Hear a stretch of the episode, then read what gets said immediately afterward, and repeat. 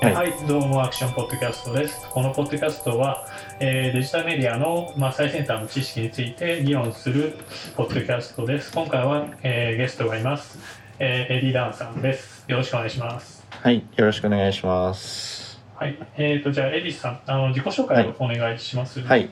えーとはい、ダン・エディと申します。えーと、もともと、えー、中国人の両親を持っているんですけど、まあ、東京で育ちまして高校まで、えー、ずっと東京におりました。でそれであの高校、まあ、中学高校の時にあのメディアに興味を持ちまして、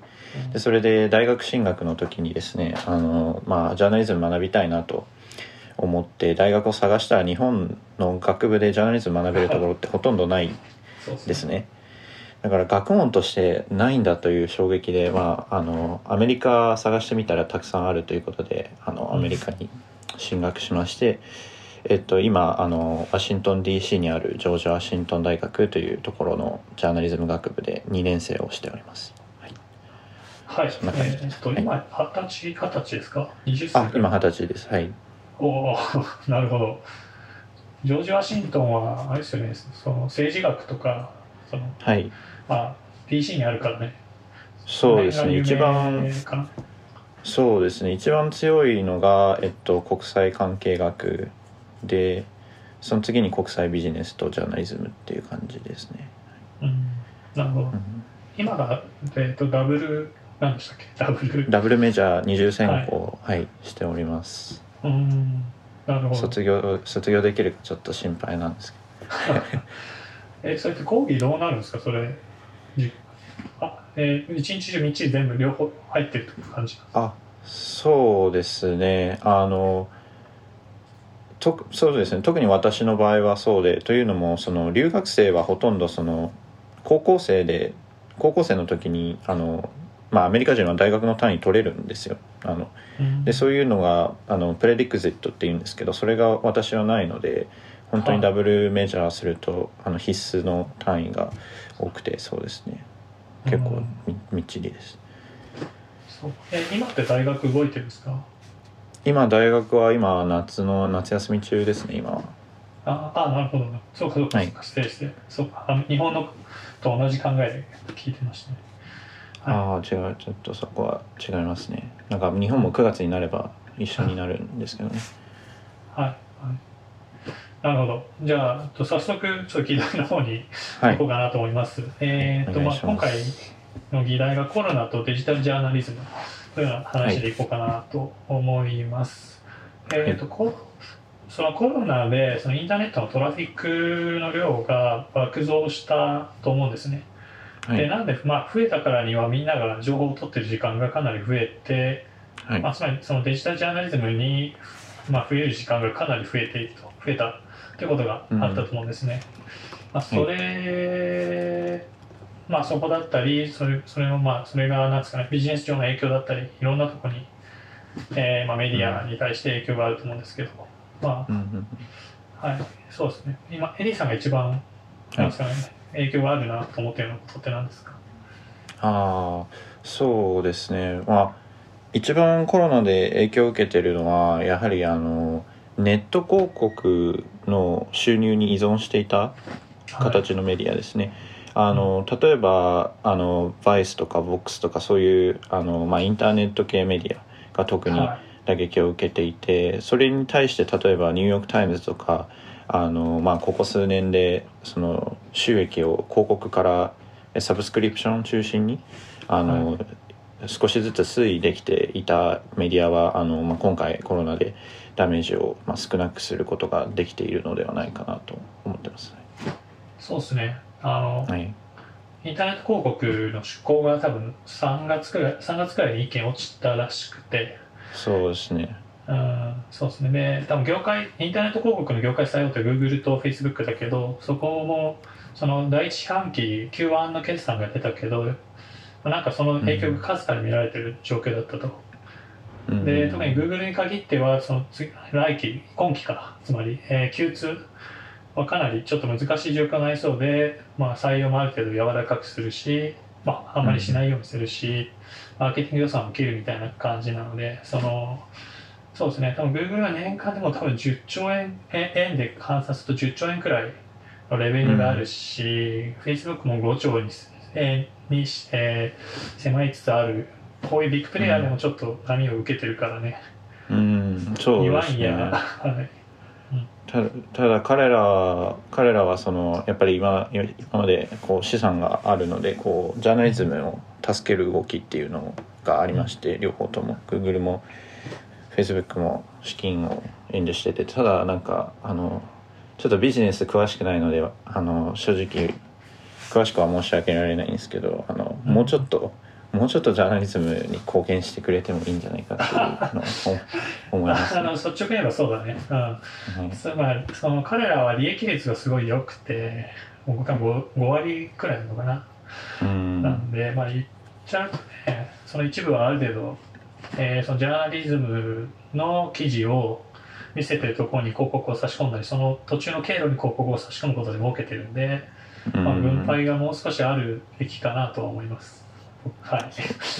うんうん、そうですね。あのアメリカレイオフがかなり、まあ、他の国に比べてしやすいので、すぐにそういう動きにはなりますよね。でもそう、そうですね。でもあのレイオフの動きは、まあ、非常に残念なんですけど、その、うん、コロナでその新聞が新聞の需要がニュースの需要が高まっている中ですごい残念なんですけれども、その個人的にはそのあの日本のメディアでちょっとインターンをしてたんですけれども、はいはい、あの日本の朝日新聞でちょっとインターンしてたんですけど、まあ、そこで感じたのはやっぱりそのレイオフの文化がやっぱり日本企業ってないじゃないですか、あんまりそのすぐ首を切られるというのが、まあはい、それでちょっとやっぱなんかちょっとぬるいカルチャーというか、そのあまり常に競争を意識しないというか、あの新聞業界にもその日本企業のその伝統文化をの影響を受けて、やはり終身雇用が多かったり、もう数十年ずっと同じ新聞社っていう記者がざらに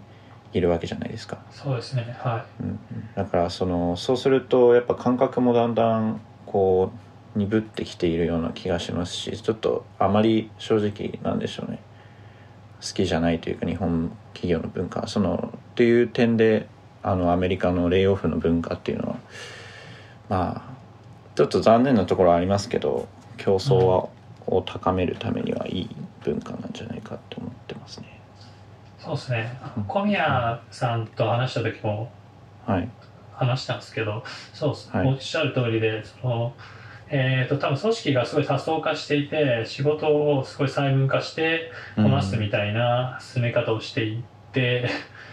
でそれがまあかなり、まあ、力強く労働法で守られているし、まあ、労働組合が強いですから、そうですね、そういうふうになっていて、でそやはりそういう中だとちょっとその実力主義というか、うん、まあ、能力主義的な部分はかなりなくて、えーとね、やっぱりかなり重要なことやってるわけじゃないですか、えー、この重要な情報を誰に届けるかっていう、間違いない、うん、コロナのね、なんか吹き出るように出てきた情報の中から重要なものをあの読者に渡すっていうすごい大事な仕事をしてるんだけど、うん、そこに競争がないっていうのは、うん、僕も違和感がありますね。そうなんですよね、競争がないあのなんて言うんでしょう、こうツケが回ってきてるのは、その例えばあの、うんニュース、まあ、ななんかの重大ニュースがあった時にあの、はい、日本の新聞って紙面を見るとみんな大体同じタイトル、同じ内容、同じ構成なんですよね。だからそれはちょっといろ、いろいろ問題があると思うんですよね。例えばなんかそのアメリカのジャーナリズムってその ど, どういう役割をはたあの果たすべきかって、まあ、いろんな議論があるんですけど、その中の一つにあの歴史の第一項であるべきだっていう、まあ、有名な言葉があって、これは元ワシントン・タイムズの社主の方が残した言葉なんですけど、あの Journalism is the first draft of history っていう言葉なんですけど、まあ、歴史の第一項、つまりその歴史を自己検証できるようにするためにそのジャーナリズムはあるみたいな。で例えばそ, それがそのまあ何か事件が起きたとして、同じ報道しか世の中になかったらすごい問題じゃないですか。それは自己検証できない、はい、そうですね、だからそういうところにやっぱり弊害が出てくるんじゃないかなと思ってます。はい、あ、多分その記者クラブというカルチャーがまず、はい、まあまあ資源ですがまずいと思っていて、そうですね、えー、はい、それで同じところに詰めていて、どちらかというと早押し問題、早押しクイズに答えるみたいな、うん、あの報道になってきてますよね。つまり、えー、この最近だと黒川さんが、うんえー、どうなるかってことに関して一番いい情報を一番早く出したやつが勝ちっていうゲームになってるけど、そうじゃないですよね。多分もっと必要なことは、あ、例えばそこにもし、はい、うん、あ、はい、あ、どうぞどうぞ。検察のシステムっていうことを多分まず、えー、読んでる人に説明した方がよくて、うん、とかね、検察の独立性がっていう概念があるし、それが正しいのか正しくないのかとか、うん、まあ十数年前とかかなり暴走してた時期があって、うん、あのちょっと若いから分かるか分かんないけど、鈴木宗男とかさ、うん、佐藤勝とか、うん、あの堀江門とか、そうかな、はいはいはい、あのそこら辺となんか、うん、堀江門がその今回のその改正案についてコメントしてる動画を見たんですけども、はい、まあ、彼曰くその検察はそもそもその力がありすぎるから、あ、今回の改正案で独立性を損なわせるぐらいがちょうどいいみたいな、まあ一言にサマライズするとそんな感じなんですけど、うん、ということを言っていて、その視点ってあまりこう日本の大手メディアであまり説明されてなくて、あのまあそういった点を説明すべきだろうなというのは思いましたね。その、はい、検察が 今,、ね、今の状態っていう、はい。そうなんですね。うん、うーん、はい。えっとまず多分検察と、まあ日本のマスメディアは基本的にズブズブなんですね。うん。もうまあ一緒にマージャンやってるくらいなんで。うん。間違いない。産経とまあ朝日が一緒の場でタコを囲むっていうのは、うん、ありえないんだけど、まあそれを検察報道に関してはあるっていう話で。うん。例えばカルロス・ゴーンがあのね拘留されてた時も、はい。まあつまり検察初の情報しか、まあ、メディアには出なかったわけじゃないですか。うん、それはほぼもう情報を統制できるくらいの、まあ、状態になっていたので、うん、だから、まあ、つまり捜査権があって逮捕してで自分らに有利な情報をメディアに出すことで捜査を正当化できるっていう、うん、確かに強い権利を持ってます。うん、強いですよね、はい、なんかカルロス・ゴーンの件もやっぱ海外メディアからはあのやっぱ検察が批判の対象になりましたけど、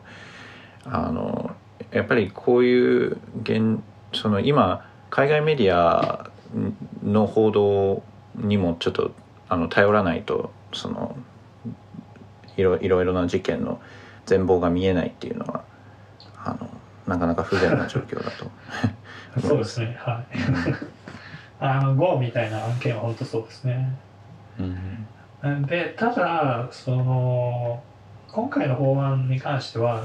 つまりかなり内閣、はい、まあちょっとこれ推測が入りますけど、内閣が検察に対して一定の、まあ、政治的な力を行使するような感じなんですよね、はい、まあただ任期はつまり彼の任期を延ばしてあげて、えー、検事総長にしてあげたいと言われているわけ言われてたわけじゃないですか。でそれに対して法律が噛み合わなかったんで法律の方をちょっと動かしてあげたっていう側面があるんですけど、でだから検察が独立してるのがいいのか分かんないし、内閣が検察に対して一定の力を持つってことも危険なんですよ、うんうん、実はそうですよね、うん、だからそのおっしゃったようにその検察が暴走した、まあ、歴史があるのだとしたらそれは、うん、まあ、若い世代はもちろん知らないだろうし、あのそれを説明していくこう手法が必要というか、なんかその、いや、日本のメディアって全体的にこう、まあ、ちょっと、まあ、なんて言うんでしょう、権威主義っていう言葉が合うのか分かんないんですけど、あの上から目線でこう淡々と説明淡々と事実を報道していくだけで後戻りしないといけないからちょっとまずい、ね、いや、うん、はい、おっしゃる通りです。はい。えー、っと多分そうですね。うーん、日本のメディアは基本的に省庁に似ていると思います。多分情報省とか、だし、そのそのメディア出身の人があの新聞社で勤めてた人が退職後本書いたりすると情報爆量とかっていうふうに自分らのことを表現してたりするくらいなんで、まあ、考えそういうメンタリティなんですね。で、まあ、どうちょっとすごいギドギドした話になりますけど、例えばあ、ね、読売新聞だったらこう農水とか、はいはい、まあ、その方面のいろんな利権に対して強いという、うん、その政府のある一角に対しての代表をするっていう立場だし、うん、まあ、朝日新聞だったら、ね、外務省とか、うん、あ、まあ、そう財務省とかね、うん、まあ、まあその特定のそうなんですね。で、いろんな新聞社がそういうふうに住み分けてるわけなんですよ。へえ、そうなんですね。あ、これでも私の試験が入ってますからああ、まあ、うん、はい、まあ基本的にはそう考えていいです。はい、うん。で、ね、その人たちが、まあ、あのテレビ局の株式の大半を持っていてという形でホールディングスを形成しているので、うん、まあ、まさしく言った通りなんだよね、はい、うん、で、そう、これはアメリカのメディ、えー、メディアとの成り立ちがかなり違いますね。うん、そうですね。アメリカのメディアは、うん、その競争がその、まあ、各社の間であるっていうのに加えて、やっぱり地方、地方局も結構独立している傾向があって、まあ、今はちょっとその独立地方局はだんだん数は少なくなってきてるんですけど、アメリカでその日本の地方局ってやっぱあの大阪とか東京にあるその本社の支局じゃないですか、結局。そうですね。だからその視点が結構傾くというか、うん、うん、だからなんか地方の問題とかスポットライト当たりにくいんじゃないかなと思います。そうっす。ああ、日本でってことですか？そうです、日本でっていうことです。はい。おそらくでもそれに関しては日本の方がある程度優れてると思います。っていうのは、まだあの、うん、ビジネスが多分裏側でうまく回ってるからだと思うんですね。ちょっとアメリカは分かんないです。私、まあ、報道を見てる限りですけど、地方はかなり多分疲弊してきてはいると思うし、あ、一応ね、なんか日本のメディアをすると田舎にも人を、なんかの警察署とかにも人をずっと貼り付けておいて、うん、なんか万引きで誰か逮捕されたら翌日あの地方地方版ってあるじゃないですか。その下の方に乗るみたいな感じのことはやってるんで、ただ そ, それがどれだけ地域の役に立ってるか知らんけど、うん、確かに、はい、まあそんな感じですね。うん、なるほど。はそのあのアメリカはおそらくその、えー、にじゅっせいきとかからそうなんだけど、はい、その富豪が大富豪がとかちょっと怪しい感じのビジネスマンのやつが、まあ、新聞社を作って、まあ、富豪になっていくっていう時期が、はい、時代があって。はいはい、でそれが多分今まで続いてきて、その一部の富豪はその支えきれなくなって、まあ、ジェフ・ベゾスに売っちゃったりとかっていう感じなんだけど、まあなんていうかお金を、ね、出して、まあ、あとは好きにやれみたいなうんうん、うん、いうような形になったので、多分あのスタイルになったし、まあはい、おそらく個人主義みたいなものがあって、そうですね、それのおかげで、えー、権力を監視しなきゃいけないって気持ちがあ、まあ、日本人より強いですね。日本は本当に東アジア的だったし、うんえー、新聞社の一部ってもともと国営企業だったはずなので、それが、うん、あの戦争に負けた結果多分民営化されてるとかいう経緯は、うんうんそうですね、まあここは確かに問題です。う, ですね、うん、なんかあのやっぱり生まれた経緯、その生まれていった経緯っていうのは重要ですね。うん、なんかそのせんはっぴゃくねんだいのメディアのアメリカのメディアの歴史を学んでいくと、あのやっぱりその頃はその政治家の手先でしかなかったんですね、あのジャーナリズムっていうのは。でというのもそもそもめちゃくちゃ高くてコス、コストがかかるものだったんですよ。その時技術があまりやっぱ進化してなかったので、でそこにやっぱ技術革新でこう安くこうジャーナリズムができるようになって、だんだんそのなんだろうな、その富を持ってる人たちに対しての監視も可能になったっていう、まあ、経緯があって、やっぱり技術革新、今なんかそのジャーナリズム結構まあなんか影響はめちゃくちゃ与えてますけど、まあ、それは、ま、そのジャーナリズムが生まれた時からあったようなもので、なんかやっぱジャーナリズムと技術と権力っていうのはすごいお互いに相関関係あるものだと思いますね。はい、そうですね。だから今技術が新しい風を吹かしてるし、うんまあ、ワシントンポストの持ち主がジェフ・ベゾスになるっていうくらいだから。ああ本当にそれは、まあ、はい。びっくりですね。まあまあびっくりですけど、まあいいこともあったと思いますよ。やっぱり、うん、あの会社自体がすごい、えー、時代の波に乗るようになったと思うし、うんうん、そのまあビジネス面ですね。まあちょっとはい話はそっちは、そっちはあんま話さないと思うけど、うん、そうですね。だしまあねニューヨークタイムズとか本当に生まれ変わったと言ってもいいくらい今いい状態にあるんじゃないかなと思いますけど、うんうん、本当にそう思います。なんかそのジェフ・ベゾスの件に関してはなんか彼はその、その編集、編集室、編集室の人たちは、まあ、ジェフ・ベゾスはその編集室には入らないみたいなことを言ってて、その編集と経営は全く別物だって言ってて、まあ、だから多分そこまでジェフ・ベゾスの、そのなんだろうなエディトリアルへの影響は、まあ、ない表面、まあ、ない、ないとは言ってるんですけど本当にそうなのかっていうのは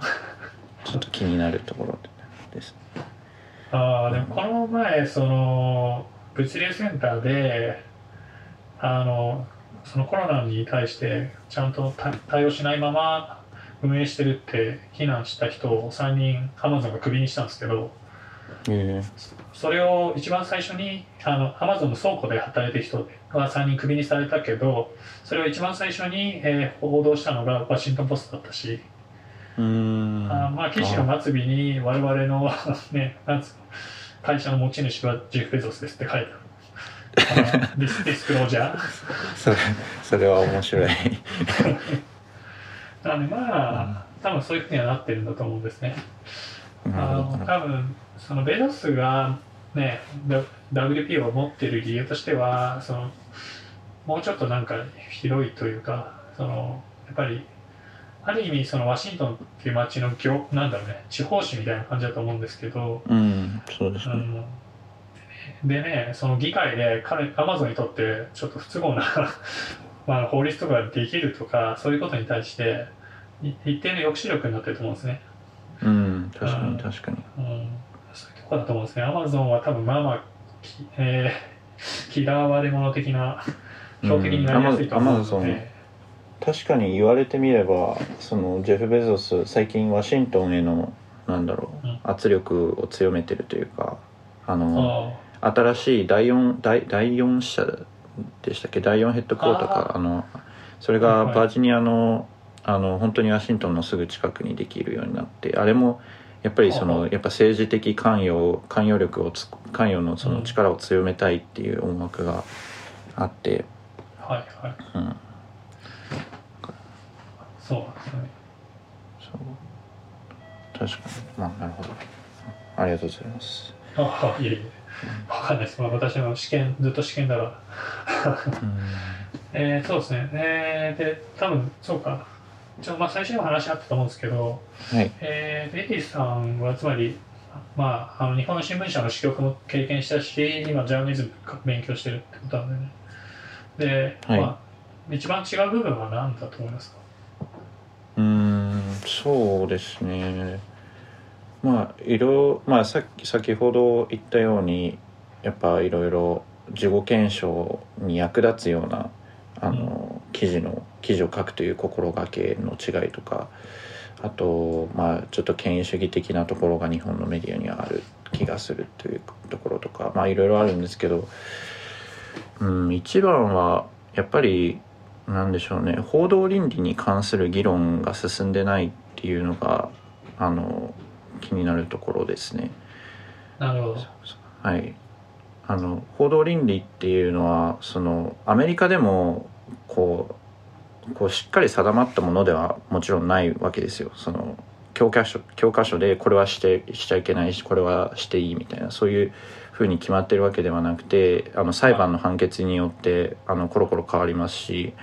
あのやっぱりその場合によるっていうのが あのあるんですけどでもそれでもあの例えばなんだろう記者がその情報を得るためにどこまでしてよくてどこまでしちゃダメなのかっていう議論があの、まあ、常に常日頃されていて、はい、それが日本のジャーナリズムにはないなっていうのが思います。なるほど、はいあはい、そうですね。まあ、どうどう思いますか。マージャンして情報を取得しようとするのもなんかどうなるかっていうことだよね。うん、そうですね。なんかそのアメリカにポインターとかアメリカンプレスインスティテュートとかそういうジャーナリズムを監視するジャーナリズムっていうかあのまあシンクタンクみたいなのがある一方で、まあ、日本にはあるのかっていうとないじゃないですか。だからそうですね、はい。なんかみんなツイッターでこうあれあれは良くないとは言うけれどもそれをまあ実際に何だろうな記録に残してなんでしょうねこう議論を進めるこのリーダー的存在の機関がこう欠落しているなっていうのが印象ですね、はい、そうですね。なんか多分業界団体があったけど、まあ、そういう監視的な役割も多分全然担ってはいないですね。新聞協会とかさかパッと出てこなくてああ新聞協会まあ一応多分それらしきことの さんじゅっパーセント くらいやってると思うんですけどにじゅっパーセント くらいかなんか新聞協会ってあれですあれでしたっけなんか新聞博物館みたいな管理してましたっけ。ああ多分そうですねとかあのその部数発行部数を確かめたりとか、うんまあ、なんかそうそう、まあ、そういういろいろこまごましたものが収まってる教会ですね。なるほど。まああまりはいはい、まあ、これはどうでもいいところかな。新聞教会。うん、そうですね。あ、僕ずっと日本にいてこのコロナの話、コロナ期間を見守ってたんですけど、やっぱり、はい、なんかその独特の正義感みたいなのがあるのかな。なんか。えー、ピーシーアール 検査をやっていないこれはけしからんみたいな感じになると、うん、その考えがそのメディアの中で伝播して、うん、それをみんなが言うことによってなんていうか あ, ある意味エコ、エコチェンバーみたいな感じ、うん、感じになっちゃうとかあってそうですね。そうなんですね。なんかな、うんうんその日本、日本のメディアは本当になんかエコチェンバーをなんかさらにこうなんだろうな大きく肥大させるこうなんか構造になってる気がするというか、なんかテレビのコメンテーターもなんか別に自分のこう視点を切り込んでるわけではなくてこうすでにこう世の中で起きてる波に乗るというか。あのこのビッグウェーブにこうみんなが乗ってもっとビッグウェーブになるっていうあの、まあ、つまり、まあ、そのエコチェンバスのものですけどっていうのがありますよね。うん、そうですね。多分そのフィルターバブルとかエコチェンバーは、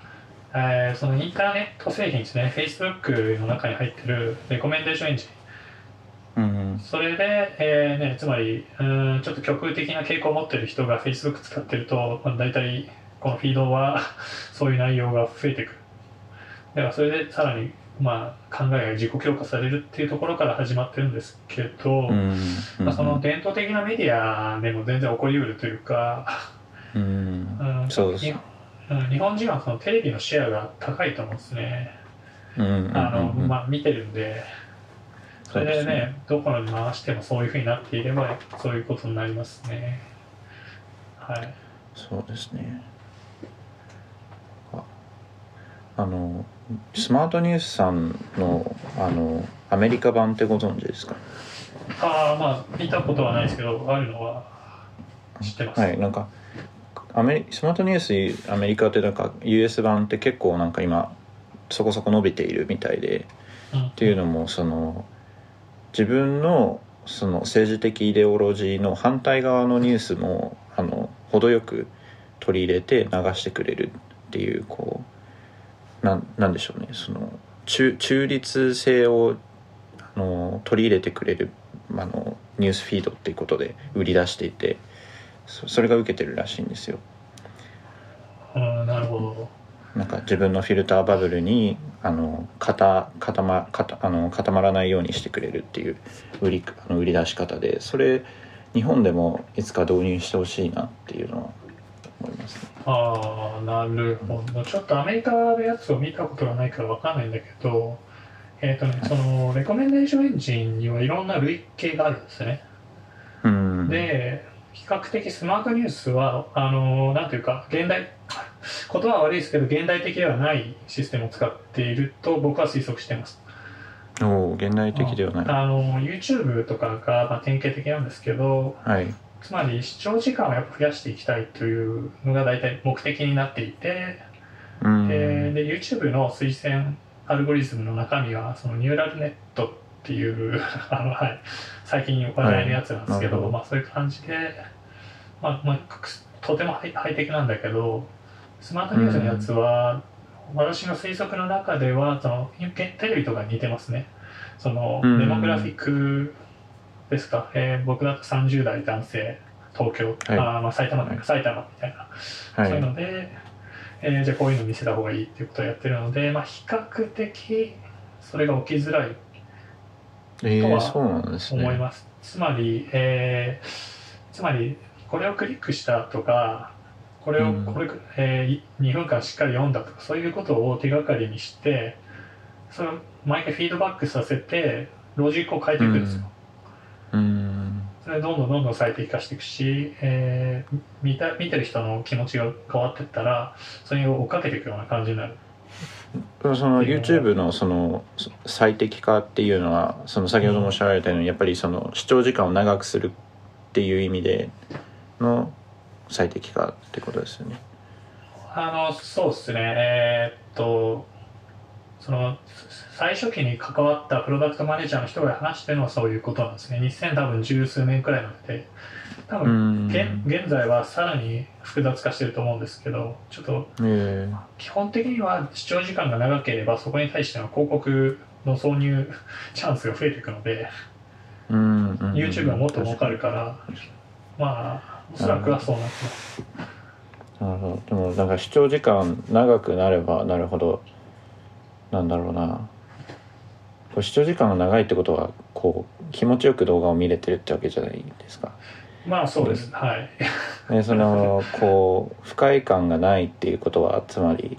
なんだろう自分の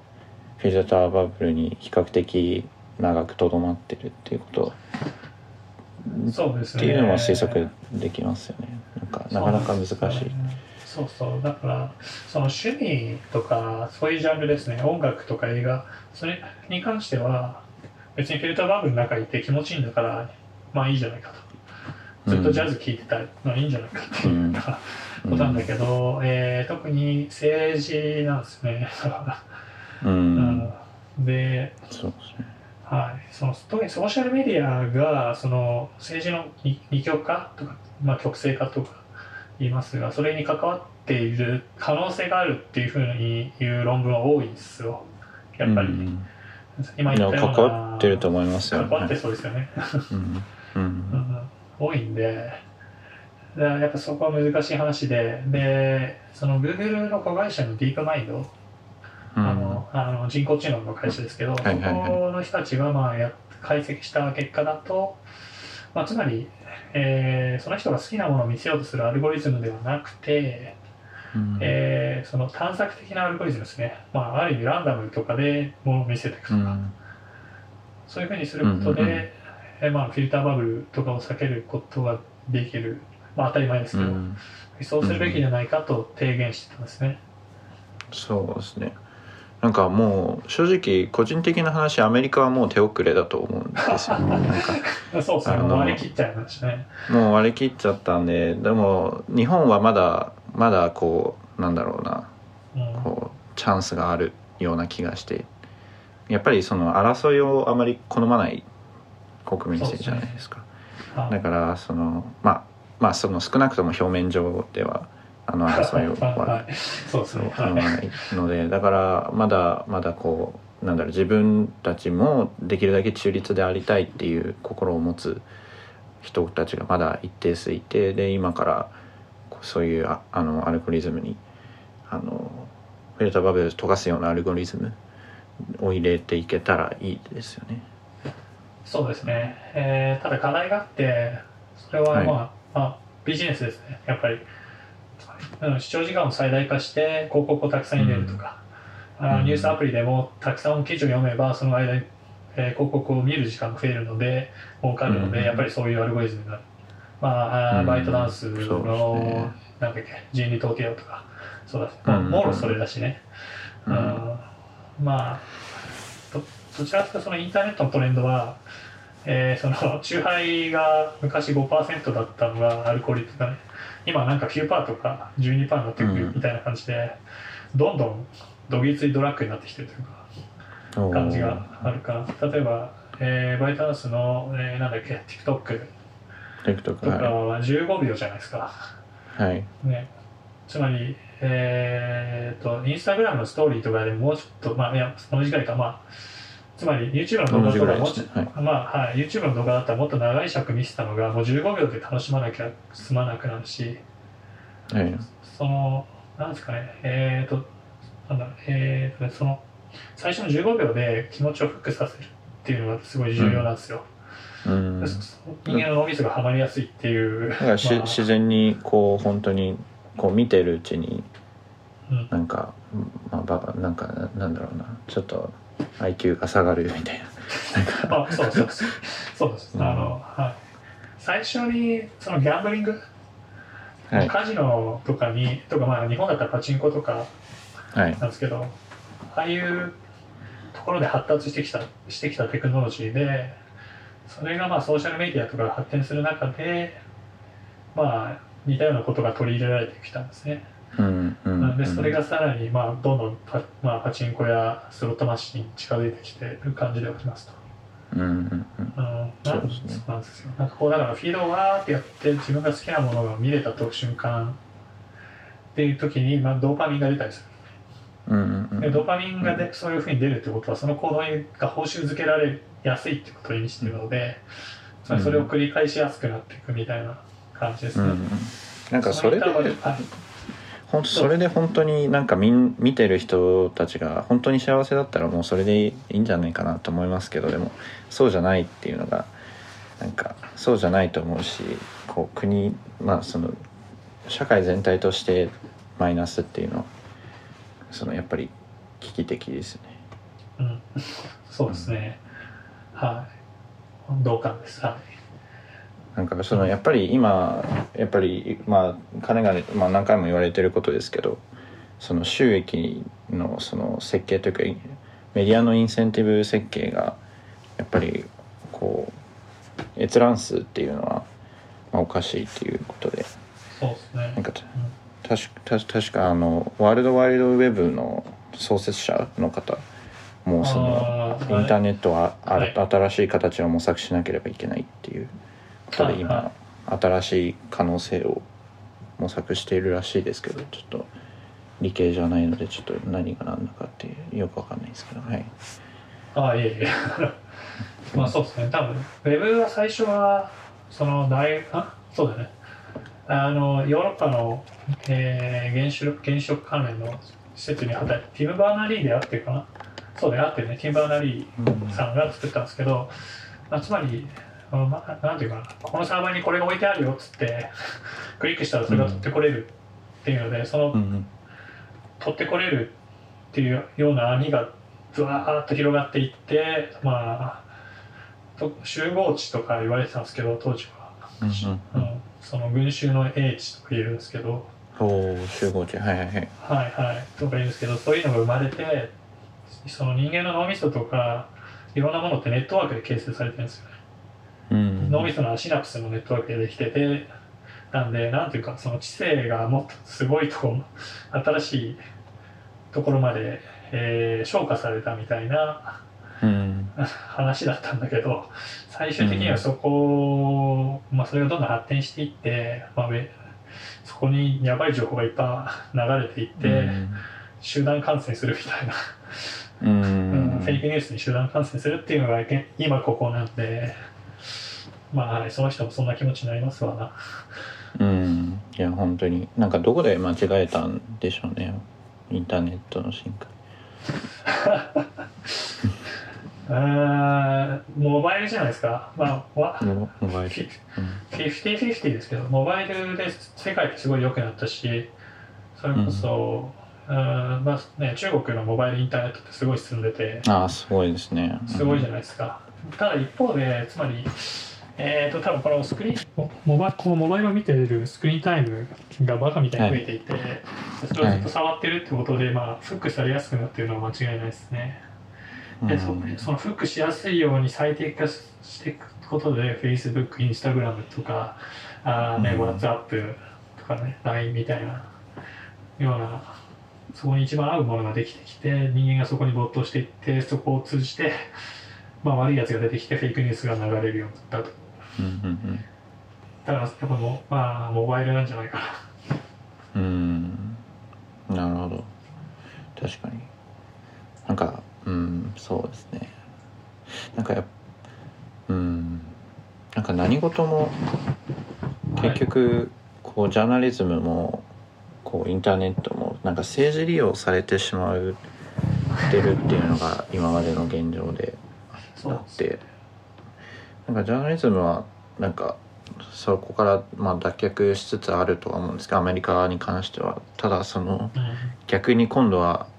ジャーナリズムとインターネットが離れてしまってこう人に届かないというか、うん、そうですね、うん、はいえっと多分ちょっと前に、はい、少し前に広告モデル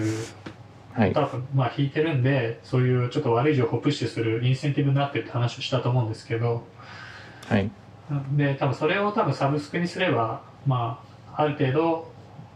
えー、問題を回避できる可能性が高いと思うんですね、うんうんうんまあ、つまり事前にお金をもらっていて、そのお金に対する、まあ、対価というか、うんうん、をちゃんと作るっていうそれが、はいはい、それが理想ですねかなとは思うんですけど、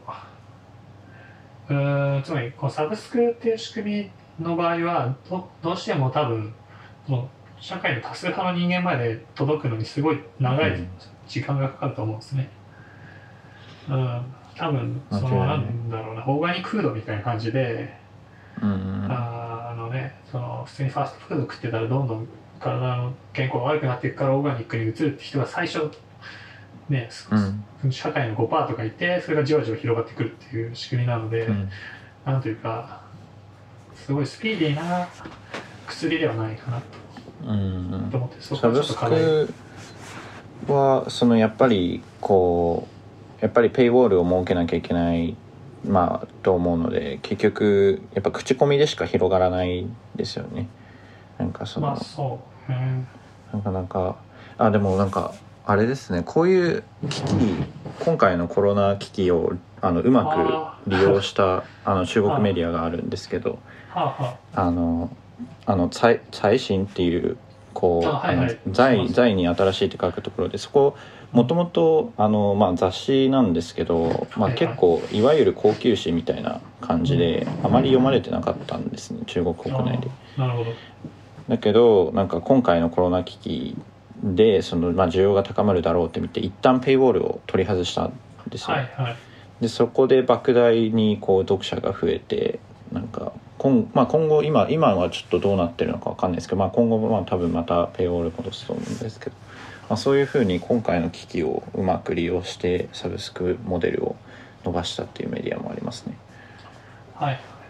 ニューヨークタイムズも似たことしてなかったっけ。確か確かペイウォールいっかい下ろしたそうですね。確かに言われてみればアメリカのメディアみんな大体、大体そんなことしてたような気がします。はいはい。そうですね。財新財新財新。そうですね。でもあのポジションのえっ、ー、とね雑誌だと国際的にだと The Economist があって多分ねひゃくさんじゅうまんにんくらいサブスクライバーがいった気がするんですよ。おお。で多分ね好きで。デジタルサブスクリプションで多分ねよんじゅうドルとかごじゅうドルとかくらいしてたんで、うんはい、多分儲かるっていうか、ただ多分それくらいの高級誌でも全然そのくらいのサブスクライバー手に入るし儲けられるんだろうなと思うんですけど、うん、ただそこにあるた、まあ、まあまあ質の高い情報っていうのがみんなに広がっていく可能性はあうん、全員にはいかないよねっていうのはちょっと考えます、うんうん、そもそもなんかそういった情報をみんなの興味のある形に落とし込むのが難しいですよね。ああそうですね、はい、うん、なんかね TikTok でワシントンポストを解説するみたいな、うん、なんか誰かやってみないかなって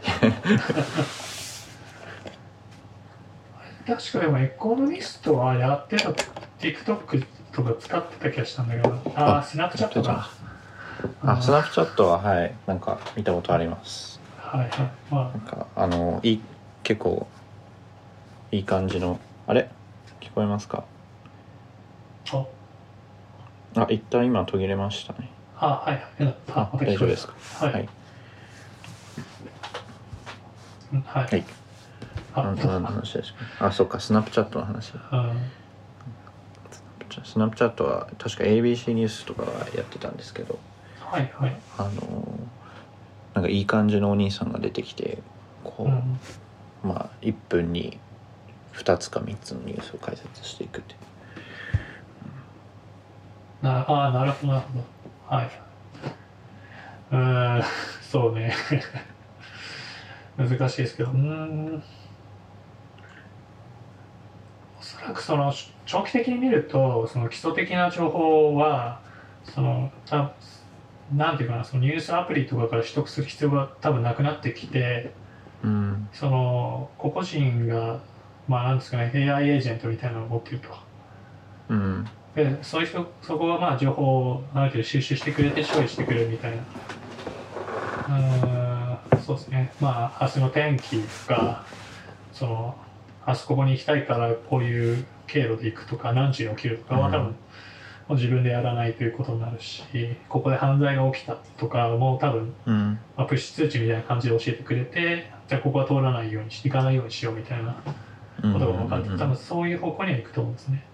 なんでまあ私の考えだと多分ジャーナリズムに残されてるのはもうちょっと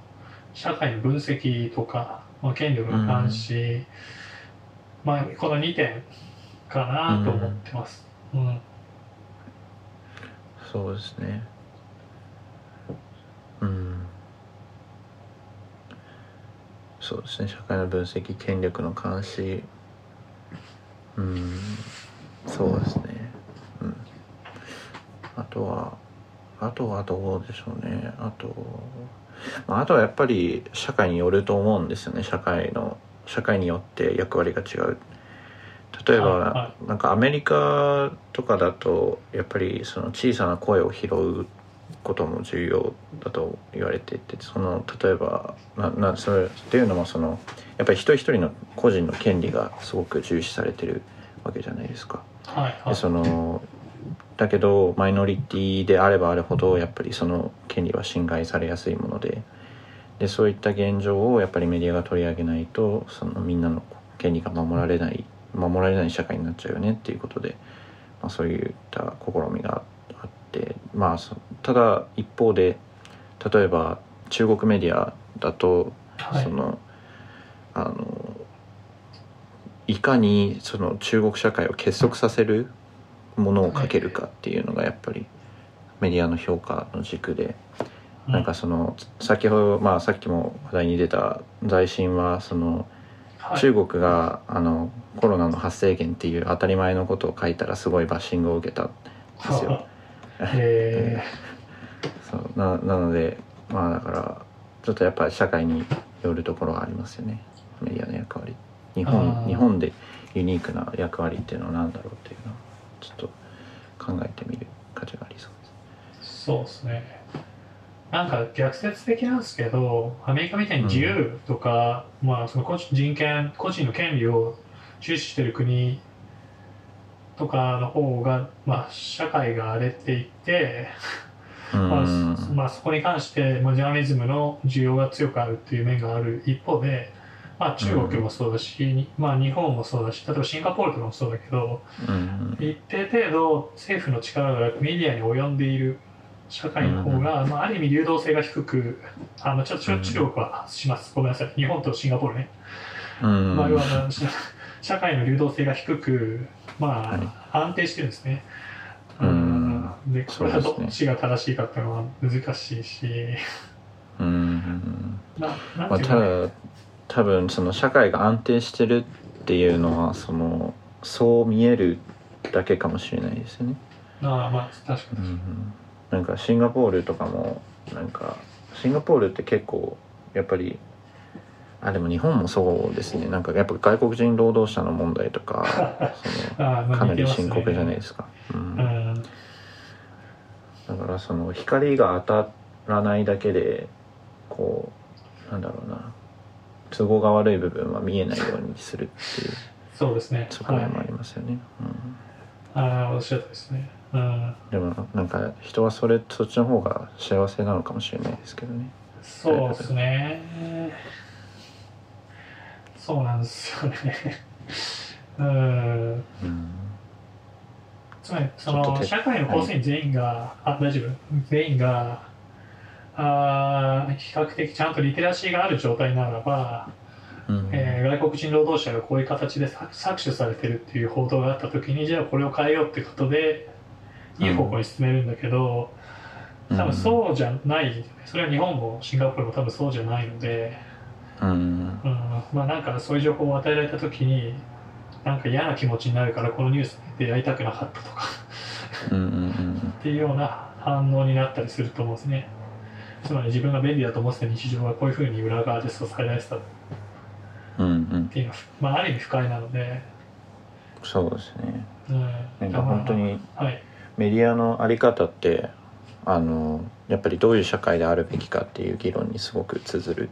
ところはありますね。そうですね、うん、はい、うん、難しいなただまあその、その自由と幸福ですよね。だからその統制ある程度統制があるけど、まあ、大体の多数が幸福だっていう状態と、はいまあ、みんな自由になる代わりにやばいことやるやつがいっぱいいて全体の幸福がちょっとしぼんでる、うん、こっちがアメリカ、うん、前者が日本とかシンガポールだ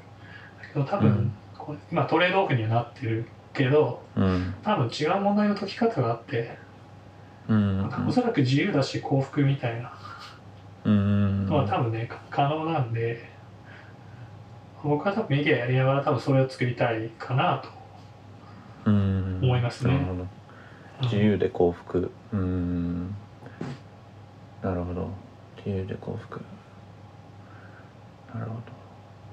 ど。なんかいろんなこうそうですねちょっとまだまだ勉強していく必要がありそうです。なんかその今はどうかわからないんですけどあのよく幸福度のいちいの国としてブータン、はいはい出てくるじゃないですか、はいはい、でなんかそのブータンがこうなぜ幸福なのかっていうあのまあ分析の一つとしてあるのは、まあ、彼らはその新しい技術が入ってくる量を制限してくる し, してるらしいんですね。なるほど。でそれでそうすることによってその世代間のギャップをなくすとともにそのやっぱり新しい技術ってで必ず問題を引き起こすわけじゃないですか、はいはい、だからその、まあ、遅らせることでそのなんだろう、まあ、技術の流入と問題解決のスピードを合わせるっていうあっていうことをコントロールしてるみたいですね、まあ、ただそれ、まあ、そうすることで国際競争力って結局下がっちゃうと思いますし、うん、そこはどうなんだろうと思いますけどね。やっぱ国際競争力ないとその国際社会で発言力もないのでうん、まあ多分そこは求めてはいないんだろうけど、うん、その人間が進化するのって自分の命のスパンの中で難しくて、はい、つまり子供ができて孫ができてひ孫ができてっていうなんですかね、うん、この遺伝子の、この、えー、受け渡しをすることによって、はいね、新しい技術にを対応してるし新しい考え方ができるみたいな。うん、形で進化していくんでここが実は課題なんですよね。うんで今ってねその技術革新の、えー、速度が、まあ、基本的に上がってきてる感じだと思うんで、うんうんうん、なんか人、人って夢を抱くには命がちょっと短いところはありますそうですねあいや、うん、はいはいわかります。まあ、はちじゅうねん平均寿命はちじゅうねんの社会に生きてるあの、まあ、僕らがちょっと文句言うのはちょっなんかちょっと申し訳ない気がしますけど、でも仮にあ多分にひゃくねんとか生きれれば、そのもうさ乗り遅れてもいいから、その有心化の果てに何が起こるか見えるみたいな楽しみがあるんで、うんうん、なんか違うと思うんですよね。このはちじゅうねんっていう中で自分がテイクオーバーされていって置いていかれるってことへの恐怖がまあ、うん、新聞社の中で若くて実力のある記者の台頭を阻むベテランが出てきたりとかっていうことを生んでいるんだと思うので、うんうん、はい、うん、まあ、なんか人生長くするのいいと思う。そうですね。いやいや面白い面白い議論ですね。はい。そうですね。大体そうかいちじかんくらい話したんで、ちょっとじゃあ国際関係の話少しだけ触れたいんですけど、ね、はい、今どんなことを勉強してるんですか？今は、えっとまあ、ふたつあって、ひとつはそのアメリカで考えられている国際関係論のイントロ、まあ、入門を、まあ、本当にベーシックなことを全部勉強して、もうひとつは日本の外交政策についても少し勉強しました。へー、あ、そうなんですね。な、なるほど。え、そう、はい、はい、あ、どうぞ。あ、なんかあのアメリカの国際関係論って、まあ、大体みっつに分かれてて、はいはい、あのまあ、リアリズム、現実主義とリベラリズム。リベラリズムって自由主義ですかね。自由主義と、あと、うん、コンストラクティビズムっていうけんけん日本語に訳すとめんどくさいですけど、まあはいはい、まあ、建設的主義みたいな、はい、そ, そうですそうです、うん、そのみっつに分かれてて、大体、うん、でそのそれぞれのこう学派的な感じでこのみっつが、そのリアリズムの人たちは、はい、まあ、こういう論から考えて、リベラリズムの人はこういった視点から国際関係論を考えてっていうのがあるんですけど、でもそのまあその学んでる時に一番思ったのは、うん、そのこのみっつが果たして本当に正しいのかっていうと、まあ、その本当にユニバーサルなものなのかっていうのは疑問を抱いてたんですね。そのアメリカでこう教えられてる、でもその他の世界でもし違うか考え方がされてたら、まあ、この考え方に基づいて考える国際関係論って結局役立たないんじゃないのみたいな。はいはい、はい、でそれを聞いたら、まあ、教授はあの、まあ、そのすごくシンプルに答えてくれて、で、はい、まあ、彼が答えたのは、そのアメリカは国際関係上でその一番力のある国だか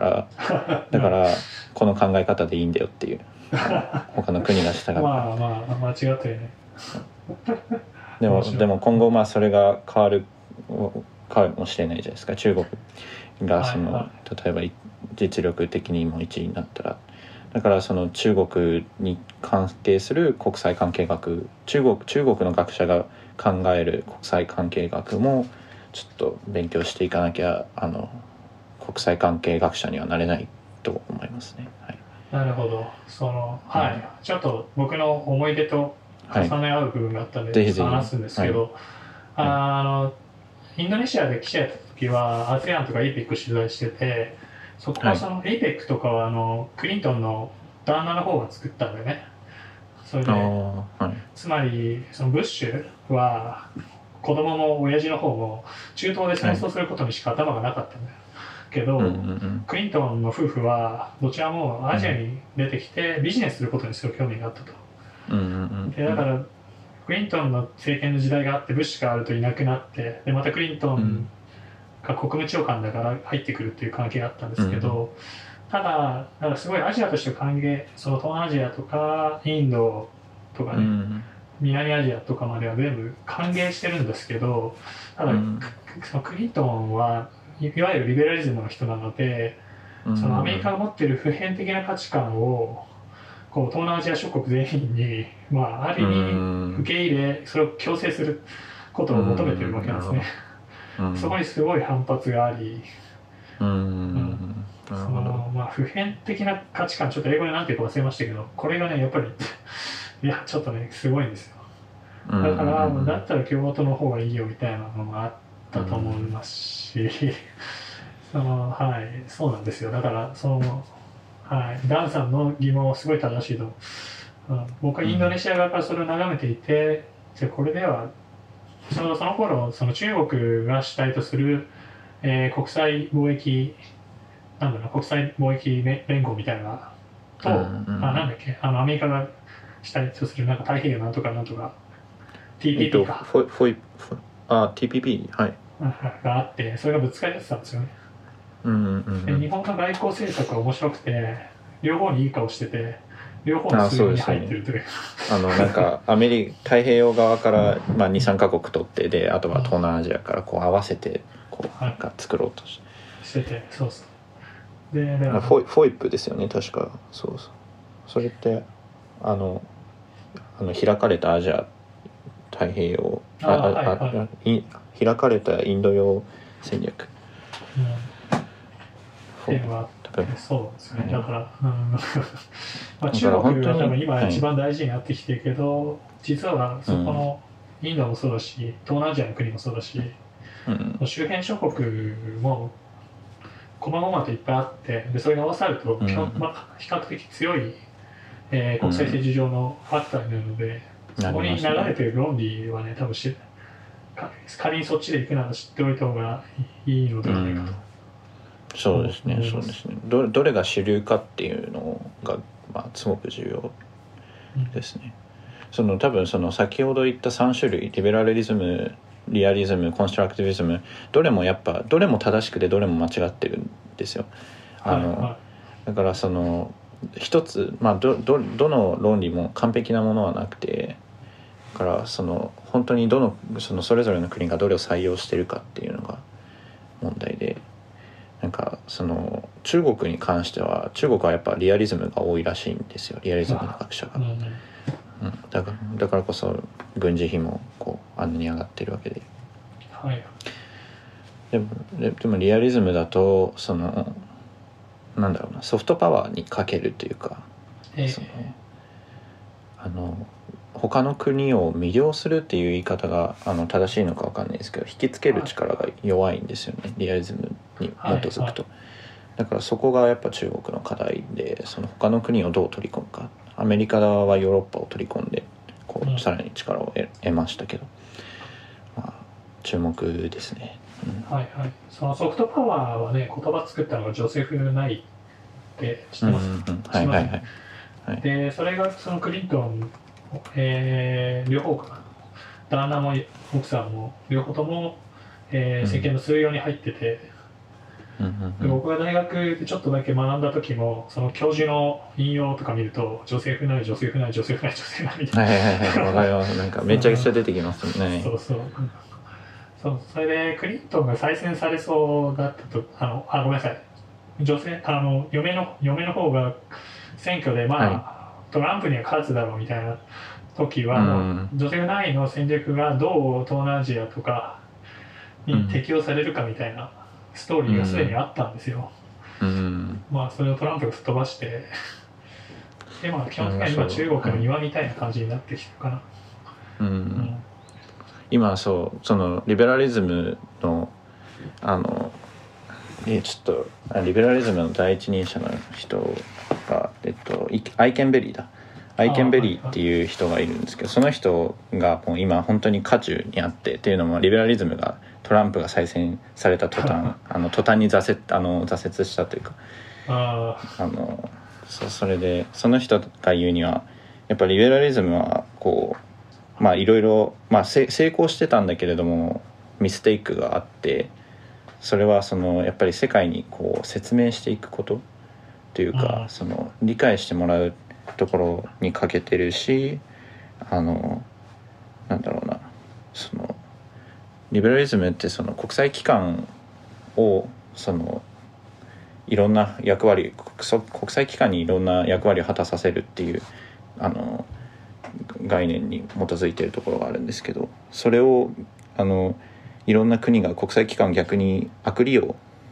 あの悪用してしまったところがなんか原因だみたいなことは言ってましたね。ああ、まあちょっとはい。まあそうだしなやっぱりでも多分うんやっぱりちょっと相手を理解することも大事なんじゃないかと思うんですけどね。うんなんかまあそうですね。まあやっぱり根底にあるのはやっぱりそのアメリカ民主主義っていうのが世界で一番優れたシステムで、うんまあ、これを世界中にっていうのはまあ、うん、あるので。そうですね、うん、ちょっともう本当に権威的なところからリベラリストは降りてこないとダメですね。うん、かなまあただまあはいそれはそうです。また日本のメディアのシステムもそうだし、まあ、中国政府もそうだけどまあみんな権威主義的な、うんはい、傾向はあります。ありますねありますね。まあでまあちょっと多分そこに利益を差し出さるのがジャーナリズムなんじゃないですかね。うん。まあ、というか、まあ、まあ僕の個人の趣味というか。そうですねそうですね。うん、メディア自体が一つの権威になってはいけないっていうのは思いますね。メディアはもう大き、大きすぎるところはある。日本特に日本のメディアは。そうですねはい。うん、本当にそう思います。はい。まあ、そんな感じですかね。うん、喋ったので、じゃあここで終わりにしましょう。はい、ありがとうございました。えー、ありがとうございます。楽しかったです。えー、っと、はい、えー、っとじゃあこれでアクションポッドキャスト終わりです。えー、っとよ、えー、吉田とガンさんのツイッターのフォローをお願いします。また、えー、このポッドキャストのサブスクライブも Spotify、Google ポッドキャスト、えー、Apple ポッドキャストからできるのでよろしくお願いします。ガンさんありがとうございました。ありがとうございました。